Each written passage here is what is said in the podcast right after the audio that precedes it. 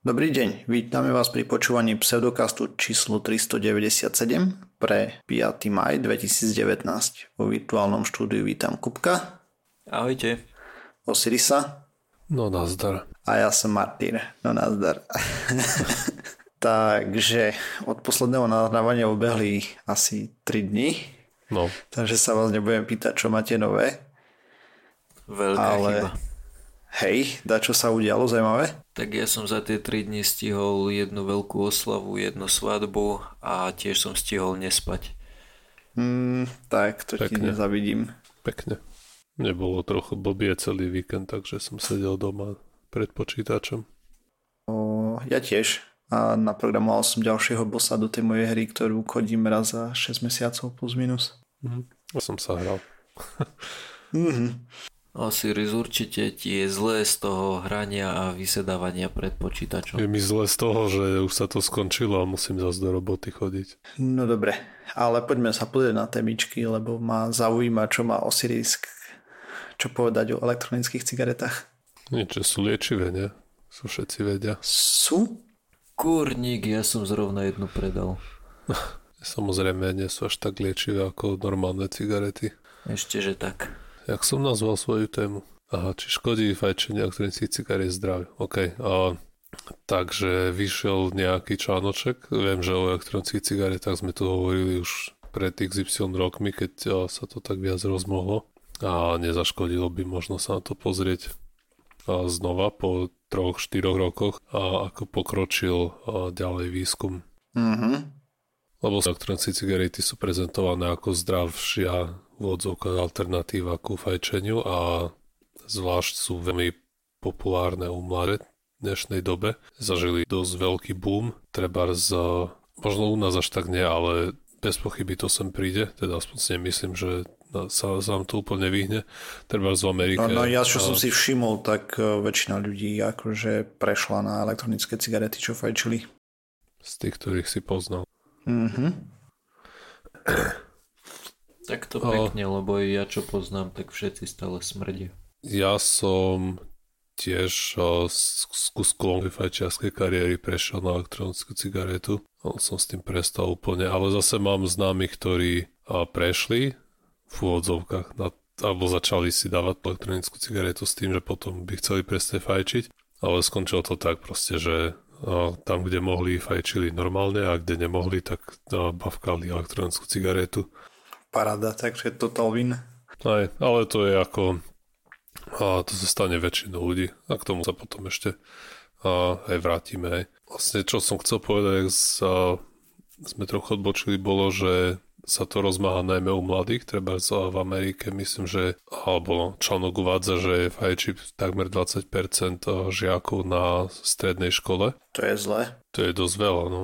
A keď si to porovnáme treba s cigaretami, kde sú, ja neviem, 1-2% žiakov, hej. Hej, no lebo toto až tak nesmrdí, tým pádom no poprvé, ten repulzívny efekt tam není ten odpudzujúci. Tie elektronické cigarety nemajú ani tá stigmu, hej, lebo cigareta každý vie aj malé decko, že to je humus, hej. Mm-hmm. A to vlastne odšadiaľ na nás číha. A o cigaretách to až tak nie je rozšírené, tak k tomu ľudia inak pristupujú a po druhé, ako hovorí žrdia a, a koľkokrát majú aj nejaké a, príchutia, ktoré proste ti chutia, hej. A hej no. Rôzne ovocné a, a neviem aké. No ale otázka teraz je, a nakoľko tie elektronické cigarety škodia, lebo a to je jeden z tých a, hlavných bodov marketingu, je, že sú zdravšie ako bežné cigarety. Ale nie sú zdravšie ako čistý vzduch, predpokladám. Hej, práve to je tá falošná, falošná dichotómia. Proste, že to nie sú dva možno, dve možnosti. A, Chválim. A že to nie sú len dve možnosti, či buď fajčiť štandardné cigarety alebo elektronické, ale samozrejme tam tretia možnosť a to je nevdychovať chemikálie dobrovoľne, ktoré nie sú a potrebné na život a, a dobre, tu sa nebudem veľmi zamotávať. Som to dolojil, nemal som tu tie chemikálie spomenúť, lebo proste dýchovať či, čerstvý vzduch je lepšie ako dychovať vzduch v Pekingu, kde je kopec smogu, ale to je ešte stále asi menej škodlivé ako vdychovať normálny cigaretový dym a, a Boh vie v akom stave je to s elektronickými cigaretami aktuálne. Jeden z tých zásadných, alebo nie zásadných, ale jeden z problémov okolo toho všetkého je, že tie Samozrejme to nie je regulované, tie náplne do cigariet, do tých elektronických samozrejme, takže tam človek nikdy presne nevie, čo sa v tej naplni nachádza. Aj keď je to napísané na tom obale, ale samozrejme to už vieme z všetkých štúdí, ktoré sa robili treba aj na suplementoch, že ako náhle to nie je poriadne regulované, tak tí výrobcovia si tam pridávajú, čo sa im zachce. Nevždy sa unúvajú to tam napísať na obal. Väčšine majú kontamináciu o výrobe, vieš, a tak tam... A napríklad v roku 2016 sa robil nejaký rozbor 50 rôznych značiek tých náplní do elektronických cigariet a zistili 39 ich obsahovalo diacetyl. A diacetyl je látka, ktorá môže spôsobiť aj trvalé poškodenie pľúc, aj keď pravdepodobne teda nie je z článku jasné, koľko by si musel tých náplní vybavkať, aby si mal nejaké reálne, alebo aby došlo k tomu poškodeniu pľúc. Uh-huh. Ako slúži to na demonstráciu toho, že nachádzajú sa tam látky, ktoré by tam nemali byť, alebo ktoré ti možno nenapíšu na tú etiketu. Potom ďalšie riziko, ktoré je spojené s tým s tými elektronickými cigaretami je, že keď nemáš úplne dobre to zariadenie a tá, tá vecička, kde sa ti odparuje tá tekutina, mm, proste odparila, hej, ten čávič, tak, tak sa to volá. Okay. A proste ten čávič, keď je príliš, keď má príliš vysokú teplotu, tak tam môže vznikať formaldehyd z toho, čo tam normálne je ten, ten propylenglykol.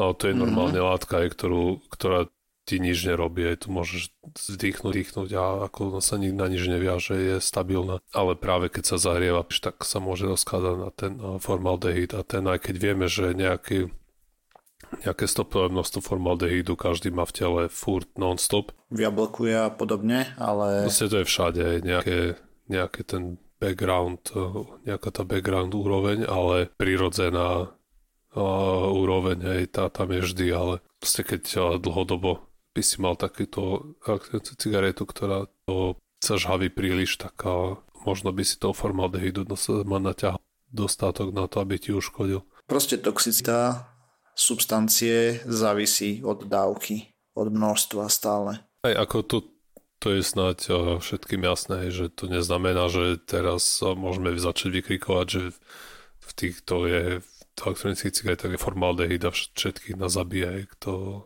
kto si zafajčí elektronickú cigaretu. To samozrejme nie, ale nie je to proste všetky tie látky, ktoré tam sú, tak uh, nedá sa o nich povedať, že by boli, uh, alebo s určitosťou sa o nich nedá povedať, že by boli neškodné v týchto množstvách, ktoré do seba uh, dlhoročný fajčiar dostane. Hej, tam aj strašne závisí od toho, koľko toho vidí ten fajčiar za aký čas. Hej, no od náplne akú má, hej. Či má nejakú pokutnejšiu, potom od toho zariadenia, ktoré mu to vlastne odparuje ale je tam príliš veľa tých chybajúcich sa prvkov. Mm. Lebo aj tých cigariet máš hrozne veľa druhov, alebo tých zariadení na to vejpovanie, hrozne veľa druhov. Máš hrozne veľa druhov zariadení, hrozne veľa druhov žhavičov, ktoré sa používajú, rôzne sú tam zliatiny, ktoré sú na tej mriežke, hej, z ktorej to priamo odchádza. A potom skraty, napájanie a čedvie. a hrozne veľa druhov tých naplní samozrejme. Takže to, že niekto niekde si zrobí štúdiu, aj keď, no teraz hovorím no, hypoteticky, ale keby niekto spravil štúdiu, že zistili sme, že to neškodí, tak oni možno by zistili, že pre túto specifickú elektronickú cigaretu s, tým, s touto špecifickou naplňou že to je, že je to relatívne bezpečné. Ale to nemôžeme potom extrapolovať na všetky tieto zariadenia. A ďalšia vec, ak si hovorí o tých skrátoch, tak v roku 2016 bola aj prvá zadokumentovaná smrť z spojitosti s fajčením elektronických cigariet a to bolo, keď chlapikovi proste to zariadenie vybuchlo a okay. dostal ono sa to píše v, v tom článku nejaký, utrpel zranenie do hlavy projektilového typu a utrpel takisto popáleniny na 80% tela. A, wow. Tak to muselo riadne prasknúť. No hlavne no, ten výbuch spôsobil požiar aj v jeho byte, takže mm-hmm. nebolo to až, ne, proste nebol popálený len čisto cigarety, ale potom asi v roku 2018, nie 19, a teraz vo februári 2019 a nejakému chlapíkovi vbuchla elektronická cigareta a nejaký šrapnel mu presekol artériu na krku a si ho to zabilo. OK, ale to sú skôr vynimočné prípady. To sú asi. kuriozity, hej, ale to sa treba uznať, že aj bežné cigarety toto riziku konkrétne nemajú, hej. Tých ti nevybuchne, aj keď samozrejme sú a spôsobujú veľa požiarov, tie, aj tie bežné cigarety. Mm-hmm. Nejaký kutil asi prerábal Galaxy Note na vejpu. Hmm, až také detaily a som sa o tom nedočítal. A to bol ten chujúci telefon. Hej, ja viem, viem, viem, viem, na čo myslíš. Len neviem, akože to, čo mu vybuchlo čo zabilo toho typka, tak neviem presne, čo to bolo za zariadenie. Zrovna tá, ktorú som mal ja, mňa to až, lebo ja som sa k nej dostal tak nedopatrením, mňa to prekvapilo, to vyzeralo jak powerbanka, to malo, ja neviem, 10 tisíc mAh tá baterka. Že tým by sa dal človek zabiť len tým, že mu to hodíš do hlavy. Ešte keď Aj. to vybuchne, tak to musela byť riadna bomba. Aj tých druhov je hrozne veľa. Ja som mal takú, čo proste vyzeralo ako, ako péro, hej. že tam tá baterka nebola nejaká moc silná, ani mi dlho nevydržala. Dôležitejšia otázka samozrejme teraz je, či tie elektronické hry sú na niečo dobré, ale samozrejme sú propagované ako prostriedok pre fajčárov, ktorí chcú prestať fajčiť, tak že by im to malo pomôcť. A pravda je taká, že v roku, že, že v časopise Lancet vyšla nejaká metaštúdia, ktorá sa pozerá na 38 iných štúdí a zistili, že nie, že tie elektronické cigarety nepomáhajú a fajčárom prestať. Že niektorým ľuďom akože možno pomôžu, ale niektorým ľuďom proste pomohlo by aj keby žrali gumených medvedíkov miesto cigarety. Takže o, takto to to nefunguje. Ako môžeme nájsť izolované prípady, keď to pomohlo, ale a vo všeobecnosti sa nedá povedať o tom, že by elektronická cigareta bola a bol účinný prostried na pomoc pri prestávaní s fajčením. Nie, to zvyčajne funguje ako náhrada. Alebo, Aj, alebo doplnok. Hej. A ďalšia vec, ktorá je veľmi dôležité, je to, čo som už hovoril, je, že veľa študentov vejpuje, aj keď tá cigareta ti nepomôže prestať fajčiť a ľudia, alebo tí žiaci, ktorí vejpujú, majú oveľa väčšiu šancu, že práve začnú fajčiť štandardné cigarety. Tak už máš nie... návyk na nikotín napríklad, hej, keď si kupuješ nikotinové naplne. Hej, tak tomu sa asi ne...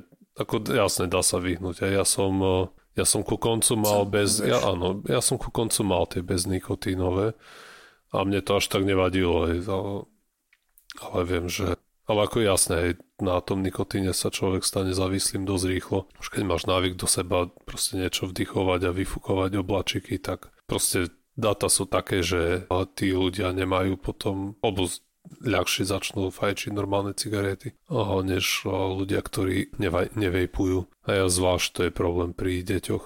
A... No, to je rovnako ako cigarety sú zakázané pre deti, aj toto by malo byť zakázané pre deti, hej. A ja myslím, že je.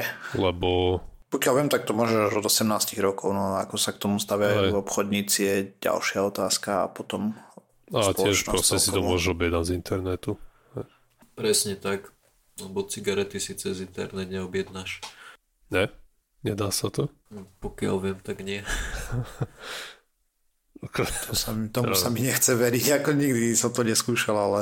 Ako keď no vynecháme... Moment, sekundu. Keď vynecháme Dark tak možno ešte keď si to kúpiš z nejakého steska, tak ti to nedonie. Neviem, veru, teraz nad tým sa treba hlbšie, nie že hlbšie zamyslieť, ale neviem. Nikdy mi to nenapadlo. Ako ani mne nie. Normálne si vieš objednať krabičky.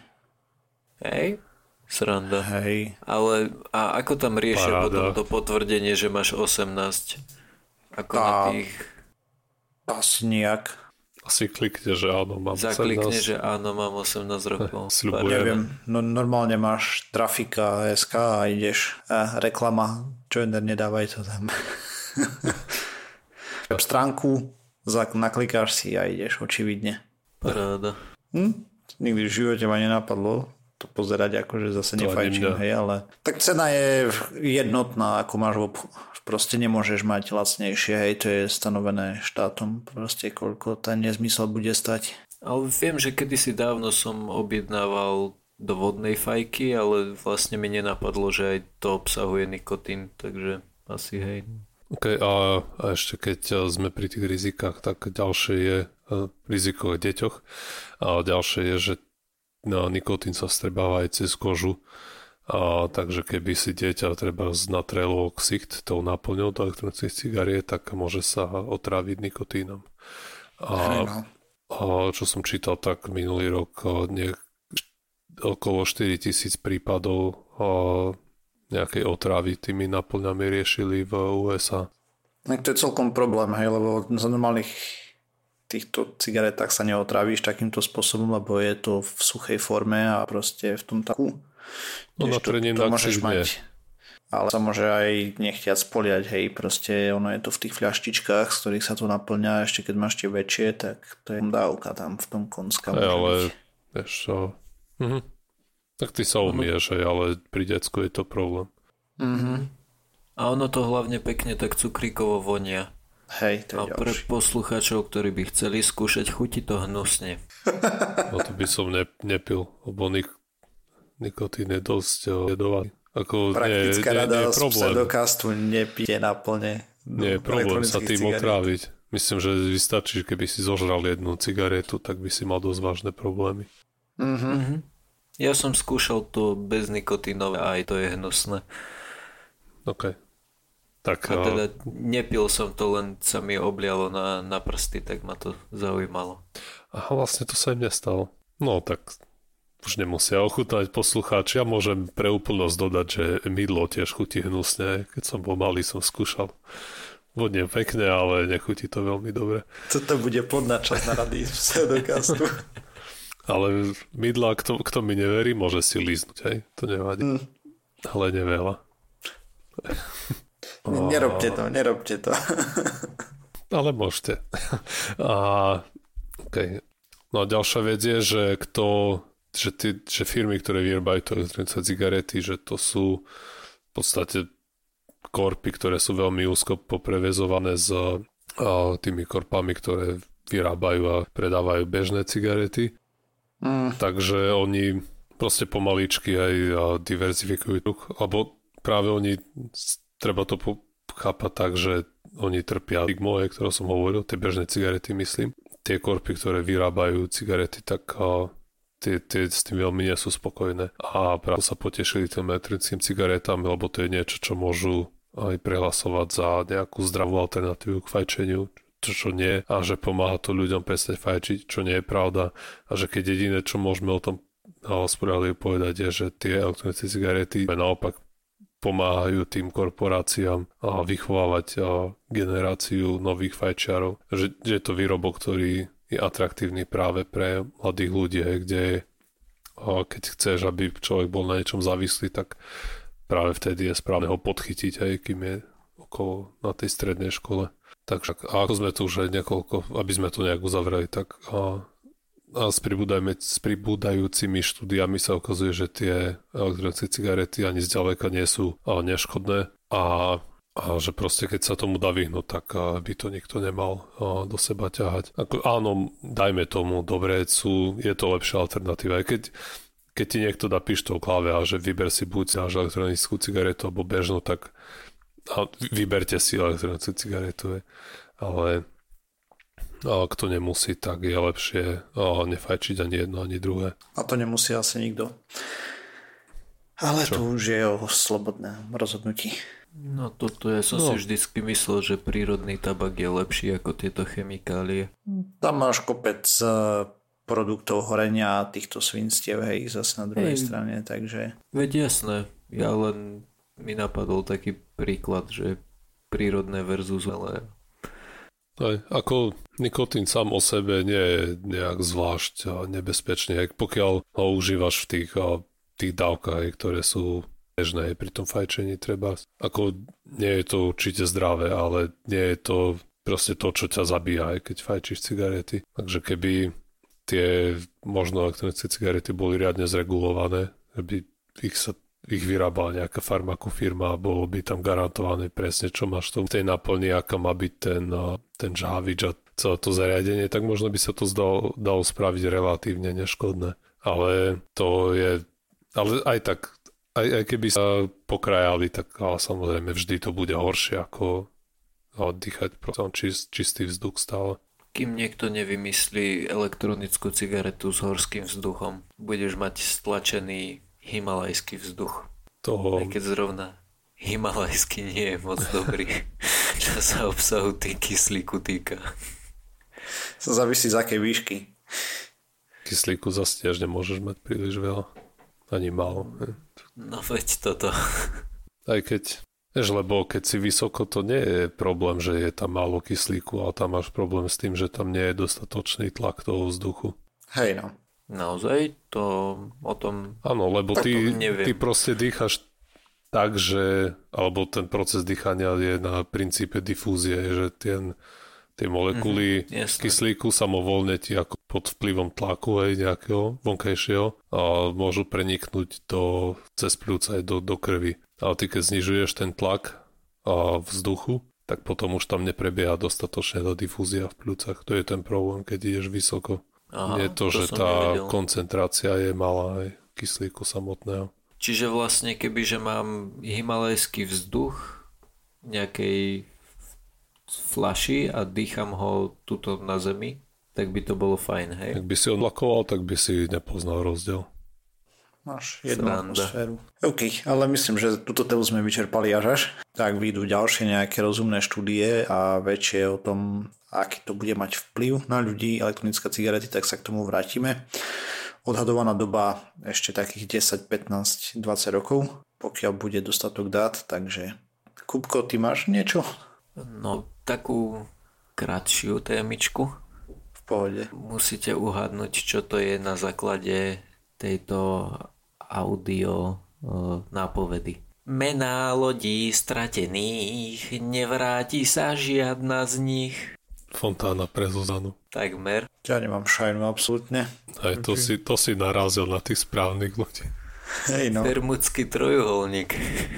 Že, počkaj, počkaj, to si vymyslel a zložil, skomponoval sám? Nie, to je nejaká tradičná slovenská pesnička, ja neviem, aký zaslúžili interpret to spieva. Aha. OK. Ja, ja vám potom pošlem linku. Dobre.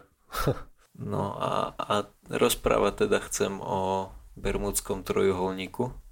Mm-hmm. Len tak veľmi narýchlo, lebo našiel som zaujímavý článok, tak som sa všeličo dočítal. Bermudský trojuholník je taký trojuholník mora, ktorý sa rozprestiera medzi Floridou, Portorikom a Bermudami. Každé z toho tvoria jeden vrchol toho trojuholníka. No a hovorí sa o ňom, že sa tam strácajú lode. Niektorí tvrdia, že od 17.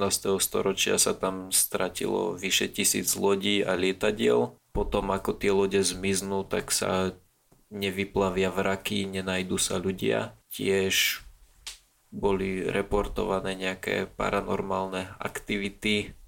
Niektorí ľudia tvrdia, že je to brána do, do nejakej inej di- dimenzie, prípadne, že pod Bermudským trojuholníkom je dávno stratené mesto Atlantida. Mm. S tým, že Atlančania kedysi vládli svetu pomocou veľmi silných energetických kryštálov, ale pri zaniku Atlantidy sa to nejak pokazilo a teraz tieto kryštály robia, robia neplechu a evidentne potápajú lode. Ok, lietadla tam mizli a tak. Áno, áno. Lode, lietadla a ešte som sa dočítal, že vraj tam nefungujú správne kompasy. No a UFO, keď cez to letí, nemá problém? UFA sa tam objavujú. Neviem, Aha. či sa tam strácajú.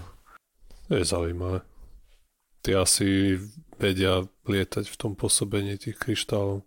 Je, je to dosť možné. Myslím, že ešte je tu tá možnosť, že ufóni tie kryštály doniesli. Aha.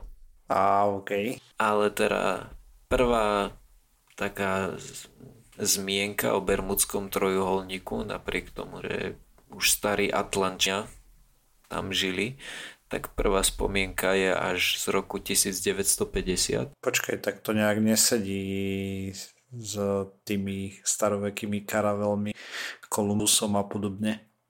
Tak je až 1950 je. No nič, dobre, nebudem ti do toho skákať. Pokračuj. No, lode sa tam samozrejme strácali. Ono problém je ten, že, že oni sa tam nestrácali nejak špeciálnejšie ako, ako v iných oblastiach, tak Mhm. starším generáciám ako si nenapadlo to nejak nazvať. OK.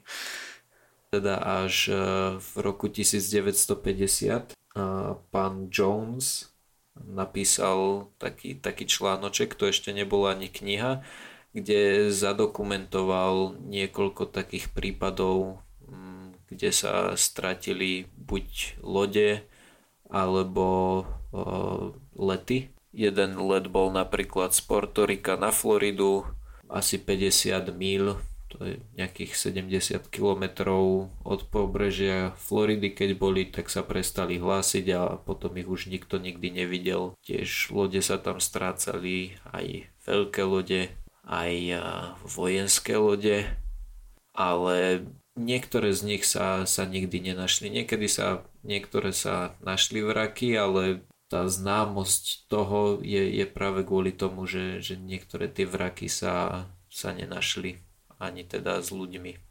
Mm-hmm. Čo sa toho, že sa nenašli týka, no tak je to veľká plocha mora, ktorú aj kebyže chceme hľadať, tak sa hľada ťažko. Takže to je relatívne vysvetliteľné tým. A čo sa týka takých paranormálnych vysvetlení, tak tými som hneď začal. A tých je, tých je veľmi, veľmi, veľmi veľa. Čo sa týka takých e, vedeckejších vysvetlení, tak tých je niekoľko, ale žiadne z nich nie je nejak, e, extra, nejak špeciálne príjmané. Nie je na to vedecký konsenzus, že, že čo by to mohlo spôsobovať. Niektorí, niektorí vedci tvrdia, že to môže byť tým, že na spodu mora je stlačený metán, ktorý keď sa uvoľní, tak vlastne vybubláva nad hladi, na, až na hladinu a vytvára také obrovské bubliny, v ktorých by sa vlastne mohli tie lode potopiť. Prípadne aj má inú hustotu, čiže pre lietadlo by to mohol byť problém. Iní tvrdia, že tým, že tade preteka golfský prúd, takže to môže spôsobovať veľmi veľké vlny. Iní zase, že, že tam vznikajú také výkyvy v, v hustote vzduchu. Skúste mi pomôcť. Hľad, našiel som microbursts, ale nedokážem to poriadne preložiť do slovenčiny. To sú také, ja nazval by som to turbulencie ale, ale neviem, neviem to poriadne preložiť do slovenčiny. Vlastne je to, vzniká to pri búrkach, keď, ak som tomu dobre pochopil, tak sú to stretnutia dvoch vzduchov, ktoré majú o, rozdielne, rozdielne hustoty a teploty a tým pádom tam vznikajú také mm. ako keby kapsy vzduchu s, s nižšou, nižším niečím. Tlakom? tlakom asi áno, ďakujem. No, no vidíš, šikovný, dobre si to povedal. Čiže to sú takéto vysvetlenia, ale teda nenašiel som nejaký že vedecký konsenzus, prečo by to mohlo byť. Mm-hmm. Tak a prečo by mal byť nejaký, ne? Ale však Bermudský trojuholník je ničím špeciálny, pokiaľ viem o tom ja, čo si. Takže ako to funguje s Bermudským trojuholníkom, to by sa dalo povedať následovne. Cca od roku 1970 a novšie, tam neboli hlásené takmer žiadne neznáme zmiznutia lodí, všetko sú spred toho roku. A čudujme sa prečo, trošku pokročila technológia. Je to najfrekventovanejšia trasa v oceáne podľa rôznych štatistík a práve, že množstvo havárií a zmiznutých lodí je tam nižšie oproti zbytku oceánu a loď ani lietadla sa oblasti nevyhýbajú, práve naopak, je to najhustejšia. A potom tie záhadné zmiznutia lodí, o ktorých e, v niektorých záhadologických literatúrach písali, mm, že zmizli bez stopy a nikdy sa neozvali, tak veľa z nich napríklad hlásilo, že majú nejaké závažné problémy. A sú aj príklady na to, teraz ich z hlavy neviem, ale dajú sa dohľadať. Áno, áno, takmer ku každému tomu záhadnému zmiznutiu sa dá dohľadať napríklad, že kapitán bol opilec a už v prístave hrozila vzbúra, prípadne, že mali problémy s motorom, prípadne, že bola preťažená a tak ďalej a tak mm. A potom tam je kopec toho, že napríklad kopec tých zmiznutí bolo počas búrok alebo uragánov v oblasti a podobne, hej. A celý ten bermudský trojuholník je proste nezmysel vymyslený. Myslím, že jediné racionálne vysvetlenie je, že niekto si vymyslel v tých 50 rokoch, že aha, bermudský trojuholník, tu miznú lode. Mm-hmm. A potom vždy, keď tam niečo zmizlo, tak uh, zauradoval ten confirmation bias a že no vidíte, bermudský trojuholník, tak to bol. A všetky ano, tie, čo zmizli inde, na tie sa zabudlo. A, Presne tak. A toto je všetko. Aj. A tam Žiadne nič, žiadne nejaké špeciálne vysvetlenie tam netreba asi hľadať. Akože bolo kopec, kopec v úvodzovkách ľudí, hej, na to, že to bola mega frekventovaná cesta, ale väčšina z tých zmiznutí údajných boli okolo roku 1920 až 1950 a jeden z posledných nešťastí je z roku 1976, ktoré zahalogovia proste prezentovali všetkými možnými spôsobmi, že ako toto, ale potom sa ukázalo, že lebo zachytili signál SOS hej, z lode a keď našli tancov, a myslím, že dvoch členov posadky vylovili, alebo tak nejako, keď som to naposledy čítal. A tí vlastne potom od, odsvedčili, čo sa na lodi stalo, tam vybuchla strojovňa, loď sa dozlomila na dvesti a čudujte sa, svete sa potopila normálne. Asi Záhada, je, čistá. Asi kryštál nejaký výboj vy, vypustil. Hej. No a od cca 1980 neviem, či tam bol vôbec jeden prípad zahadnenia zmiznutej lode, sa mi zdá, že vôbec nie a odkedy máme GPS, tak už vôbec nie, takže tak. Ešte spomínali, že nefungujú kompasy. Mhm, ale GPS funguje v pohode. Aj kompasy fungujú v pohode. Vychylky, ktoré tam sú namerané, sú proste vychylky, ktoré, ktoré kompas má, nie sú špeciálne pre tú oblasť. Také isté vychylky sa nájdú inde na mori, respektíve kdekoľvek inde.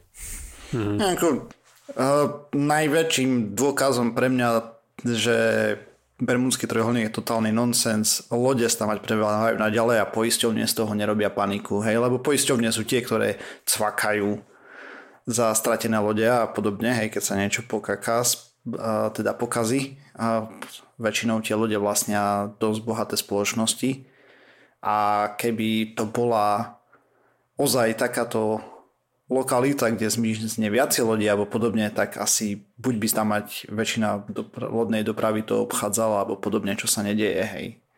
Takže proste niekto len si vymyslel blbosť a napísal o tom pár článkov, podobne nejaké knihy, natočil nejaké seriály, ľudia na tom zarobili, hej, trošku a ide sa ďalej. No a to je k mojej téme všetko. Takže ja mám celkom zaujímavú témičku, čo sa dialo je, budeme sa baviť o tom, ako baktérie vôbec nedodržiavajú ženevskú konvenciu o biologických zbraniach a na boisku medzi sebou teda si to rozdávajú len sa tak práši. Takže začneme tým, že v roku... Dobre.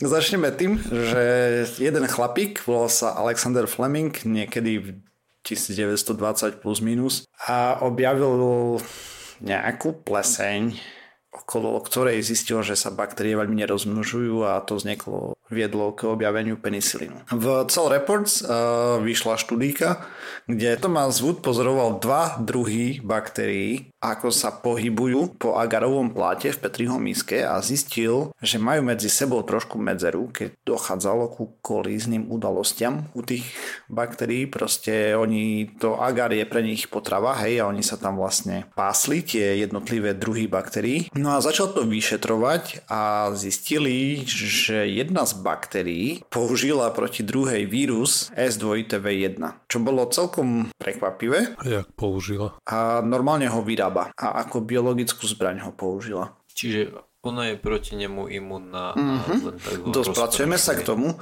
Takže za normálnych okolností vírus vstúpi do bunky a schováva sa v chromozome bunky a potom je pripravený na útok, aj tam sa namnoží a potom bunka praskne a on tak napadne celý svet. Avšak niekedy náhodné mutácie, to je vlastne z tej štúdie, hej, tak ako to tvrdil doktor, teda ten výskumník, že by to mohlo fungovať. Niekedy náhodné mutácie môžu spôsobiť, že ten vírus zostane zaseknutý v tom chromozome a nedokáže zautočiť. Takže oni pozorovali konkrétne tú črevnú E. coli, čo je asi najobľúbenejší druh baktérií, ktorý sa aktuálne skúma. A zistili, že má 9 takýchto vírusov v sebe uložených. No a na aktiváciu tej SV jednotky, toho vlastne zakazaného biologického zbrojenia, používa proteín YFDM. Podľa toho, čo tam písali nejakých miliónov rokov z minulosti, bol zachytený v nejakej staršej ekole a to ona si to predávala ďalej, hej, proste a zároveň, okrem toho, že ho používa ako zbraň, a ten druh baktérie ho používa ešte ako aj identifikátor. To znamená, že baktérie dokážu žiť v skupinách, dokonca dokážu medzi sebou komunikovať pomocou chemických signálov a vyzerá to zatiaľ tak, že táto baktéria používa ten vírus a na odlišenie vlastne svojich kamarátov od e, konkurencie. To znamená, že ak druhá baktéria, s ktorou sa stretne na agarovom pláte, má tiež ten vírus a, a vie ho používať, tak na seba neútočia. V prípade, že ho nedetekuje, tak uh, zistí, že je to vlastne nepriateľ a vypustí vlastne útok. Presný proces, ako to zatiaľ funguje, je tak trošku otázny. Samozrejme, viacej výskumu je potrebné, avšak táto mechanika alebo tento systém by sa možno dal neskôr použiť pri liečení, ale to toho je strašne ďaleko, zatiaľ sa bavia s agarovými platmi, hej. Ale je to celkom haluška, že takéto niečo proste už baktérie používali vírusy ako cieľane, vyzerá to. Ale zase pri tých baktériách už človeka ani žiadom nemôže prekvapiť. Ty vedia, tvúrne objavia nejaký druh, čo vie niečo úplne úžasné. Ako je ich brutálne veľa druhov, hej, takže kvôli tomu. No dobre, a ešte som mal teraz prednedávnom také diskusie so známymi. Mm, jednými uh, konkrétne sú no, rôzne... Konkrétne vymenuj. Nie, nie, nebudem menovať v žiadnom prípade. Tak si povedal, že konkrétne. A konkrétne sme sa bavili o motivačnej literatúre a motivačných videách. A svojej doby a ne, nevedel som dohľadať už to video, ale viem, že na nejakej univerzite prednášal istý chlapík o tom, že majú skončiť s univerzitou, za, založiť si firmu a zamestnať si spolužiakov a že tak sa stanú miliardármi. Hej, ten chlapík bol miliardár. No a to ma napadlo, to mi napadlo, keď sme sa tam... to nejaký chytrák zo Silicon Valley. Hej, hej, tak, tak to bolo. Ale nenašiel som, a fakt asi 3 hodiny som sa snažil nájsť to video, pýtal som sa známych, ktorí ma napadli tiež len tak matne si spomínali na to video, ale presne som už nevedel, kto to bol, takže možno tak o pol roka sa mi to podarí dohľadať a to tam doplním. Ale nie, to je pointa.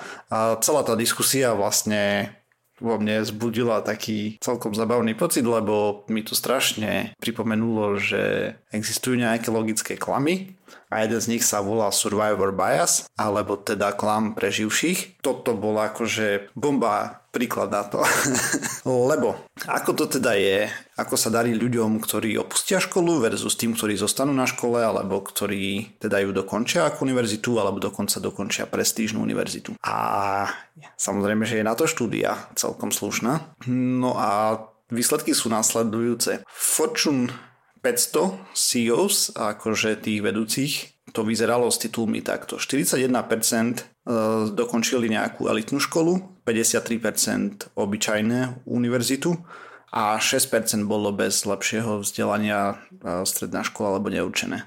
Z tých 500 akože top CEOs. Hej, ale zase moja, no neviem, lebo no, tak... veľa tých spoločností proste sú nejaké podedené rodinné podniky, vieš. To by ja viem. To, od, to by... Ale aj napriek Takže tomu... teraz dodá, že keď sa to odfiltruje a pozrieme sa na ľudí, ktorí si to zarobili sami od začiatku, tak aký tam je pomer? Hi, toto nebolo odfiltrované, takže to neviem. Vieš, lebo keď máš niekto, keď má bohatého oca, čo, alebo hej, no, treba máš bohatého otca, ty si jeho decko, tak jasné, že ťa nepošle na, na učňovku, hej, ale ťa bude proste od mladosti k tomu viesť a to vieme, že, že keď si ho zapšiel ekonomického zázemia, tak máš veľmi väčšiu šancu vyštudovať lepšie školy. Dobre, uh, ja prejdem cez túto štúdiu a potom poviem k tomu svoje komentáre, hej, lebo...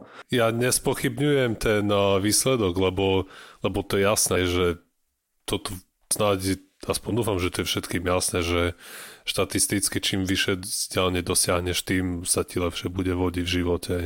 Ako to v žiadnom prípade nechcem spochybňovať hlavne tá logická chyba, ten survivor bias, alebo teda klam preživších, je o tom, že ty budeš počuť len o tých, čo prežili, hej, svojím spôsobom.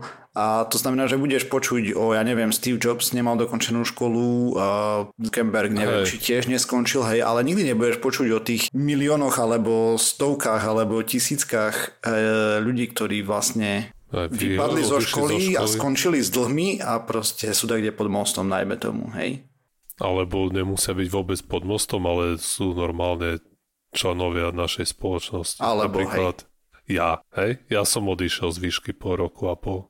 Mm-hmm. A nie som bohatý ani nič, ale proste existujem normálne. Nemám normálne. dlhy, hej. Ja som kriminálnik. Takže tak. Dobre, tá štúdia potom sa ešte pozerala na kopec ďalších týchto magazínov, hej, a máš Forbes robí takú tabuľku úspešných žien a teda najúspešnejších na planéte a tam bolo 55%, 56 tak, alebo 55,9 malo elitnú univerzitu, 37,3 nejakú normálnu univerzitu a 6,8 strednú školu alebo nižšie. Force bez miliardári 44%, elitná univerzita 44%, normálna 10,9 normálna a potom 30-koví milionári teda ľudia, ktorí mali milióny pred 30 33%, elitná univerzita 46%, normálna a 20% boli bez dokončenej univerzity. Čo tu treba povedať, že... Mňa zaujímalo, akú mali, aké povolanie mali, že v čom zarobili tie peniaze? Ako nepozeral som až tak do detailov, chcel som hlavne rozprávať o tom klame a táto jo, štúdia mi prišla ako vhodná k tomu, kde sa ešte veľmi krásne ukazoval ten klam preživších bol napríklad počas druhej svetovej vojny a Briti, keď sa vracali lietadla z teda konkrétne lietadla bombardery z boja, hej, tak boli postrieľané a chceli ich platovať na miesta, kde mali dierky. Avšak eh, vtedy Abraham Volt navrhol, že to je nezmysel, lebo pravdepodobne nevieme o tých, ktoré sa nevrátili a práve tie pravdepodobne dostali do zas- zasahy do miest, ktoré boli dôležité. To znamená, že tie, ktoré sa vrátili a sú síce deravé, tak tie miesta sú práve tie, ktoré netreba platať a treba platať tie zvyšné. No a okrem toho ďalším z takýchto príkladov je z prvej svetovej vojny. Ako vieme, prvá svetová vojna začala s tým, že vojaci nepoužívali helmy. Proste bolo nejaký počet zranených, uh, z, ktorí mali zranený hlavu. Hej, dajme tomu, že to bolo číslo N. Alebo tak to dajme, že to bolo N. No a potom čo zaviedli? Zaviedli helmy, tak z jedného to počet zranených z hlavou zranení hlav stúpol, dajme tomu 5 násobne, hej.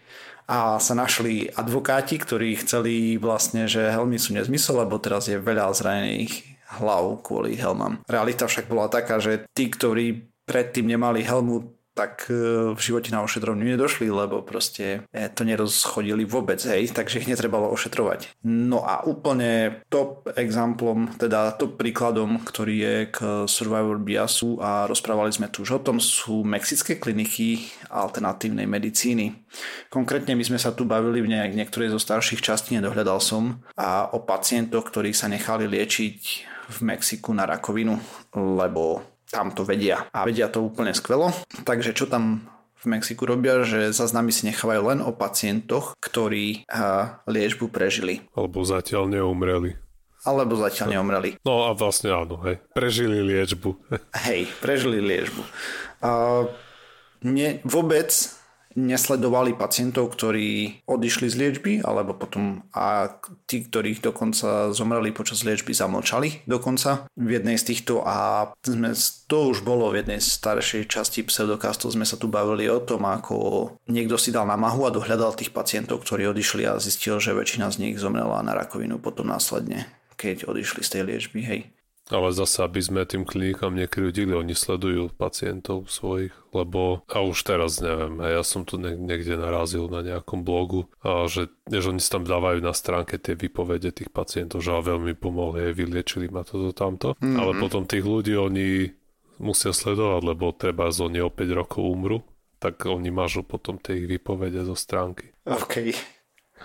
Ale nie, všetci, nie, nie všetky zase, lebo už som čítal aj takých, že proste tam aj ľudia, no som vyliečený a keď pozrieš správy, tak proste ten človek už umrel pred 5 rokmi. Ale niektoré kliniky aspoň toto dodržiavajú, že sa chvália vyliečenými ľuďmi, ktorí neumreli na tú chorobu, na ktorú sa u nich vyliečili. Takže toľko v skrátke k jednej logickej chybičke, ktorej sa dopúšťame a očividne sa ju dopúšťajú aj nejakí ľudia, s ktorými som v poslednej dobe diskutoval a dúfam, že im to pomôže ozrejmiť, že prečo napríklad nechať školu nie je úplne najlepší nápad po tom, čo nejaký miliardár rozprával, že to nemá zmysel a že treba založiť si biznis. Ako ja nevravím, podnikať treba. A najlepší čas na riziko je v mladšom živote, ale úspešnosť nie je ani zďaleka taká rúžová, ako to niekto prezentuje. Neviem, či to je najlepší čas. Lebo práve vtedy môžeš odkúriť svoju šancu, vieš. To som asi zle povedal.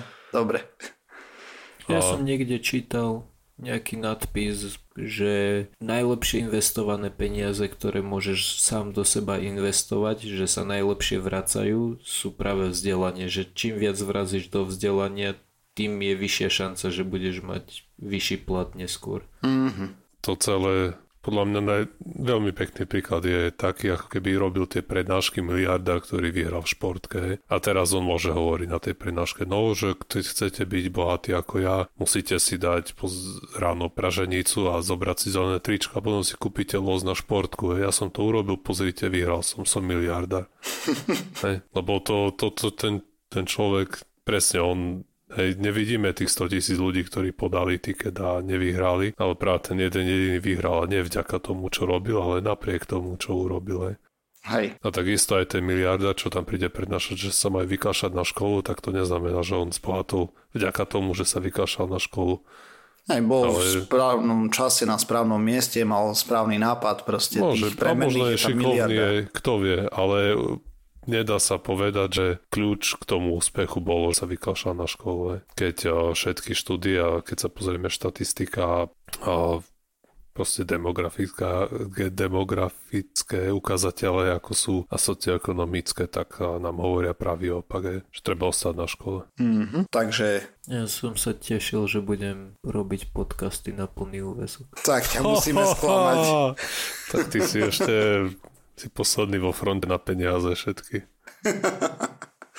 Som dúfal, že z 2% dane budem môcť byť prvý full-time zamestnanec pseudokastu. Fú, táto, toto.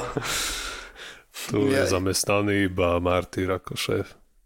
No ja dúfam, že to aspoň zaplatí je, prevádzku webu. Je tu posadený nejakým podnikom pseudokast LTD so sídlom na Belize. OK. Dobre, e, myslím, že sme sa dopracovali na záver pseudokastu číslo 397. 398 vyjde 12. maja 2019. Nájsť nás môžete na www.pseudokast.sk, Facebooku, YouTube, iTunes, Spotify, všetkých možných a nemožných podcastových agregátoch. Podporiť nás môžete najlepšie, keď nám napíšete nejakú recenziu, čo sa nám alebo a, nápad na témy a podobne. K niektorým sa aj dopracujeme. na iTunes a tak, áno. Takže vidíme sa, alebo teda počujeme o týždeň. Dovi. Dovi. Ahojte.